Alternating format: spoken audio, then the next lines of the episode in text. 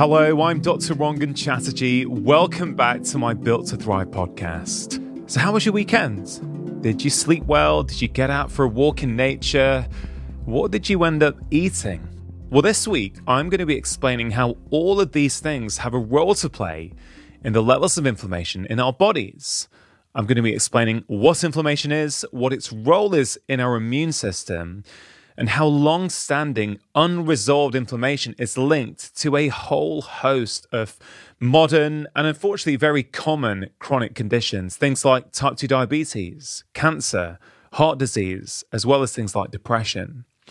To do this, I'm going to be drawing on two conversations I had on my long form podcast, Feel Better, Live More, with the amazing Dr. Roger Seheult.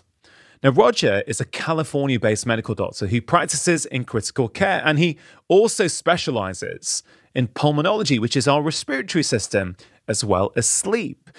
Now, you might expect an intensive care doctor to be mainly concerned with emergency medicine and quick fixes, but what I love about Roger is that he's actually really, really passionate about prevention. So, whether you're someone who wants to make yourself more resilient to infection, or if your goal is to try and fend off chronic disease at some point in the future, my hope is that you're going to find this week's episodes all about inflammation really, really useful. So, what is inflammation?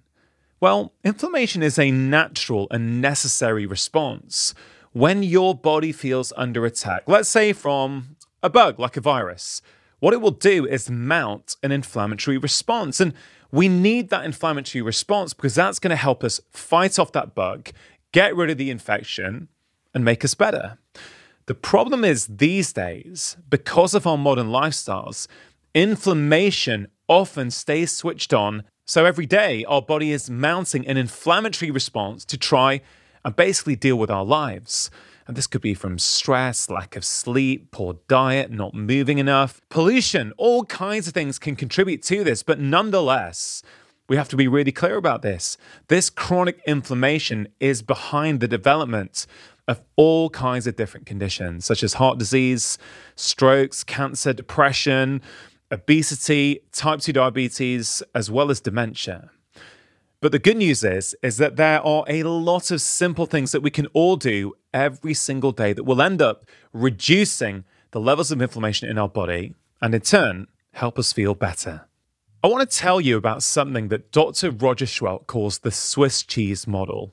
He puts it like this. Every time you cut a piece of Swiss cheese, you'll see that the holes are in different parts of the cheese. So, if you were to imagine bullets flying at you, the Swiss cheese, a very large Swiss cheese, mind you, could perhaps protect you from those bullets, except for where the holes are.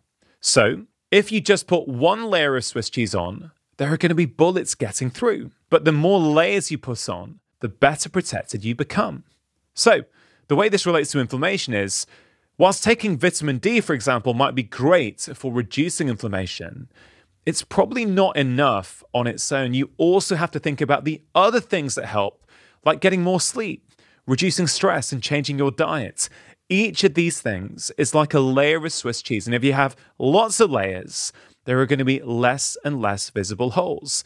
In other words, the more good things that you can do to help support your body, the better chance you're going to have at fending off the development of all of these chronic conditions that I've just listed. Now, you might have heard me mention before what I call the four pillars of health food, movement, sleep, and relaxation that I wrote about in detail in my very first book, The Four Pillar Plan. Now, these four things have a huge impact on how we feel, and they're also four things that we have a pretty high degree of control over.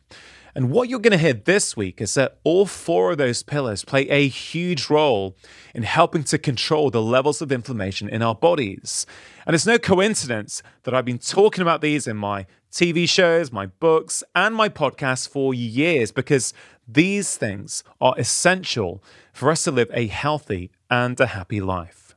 So I want to leave you today with those four things on your mind. I'd like you to think honestly about your own life, about your diet the amount of movement you do regularly, how much sleep you get, and how much time you manage to put aside for relaxation. And tomorrow, I'm going to share with you the first of my top four things that you can do to reduce levels of inflammation in your body, and that's using the heat in your body to combat infection.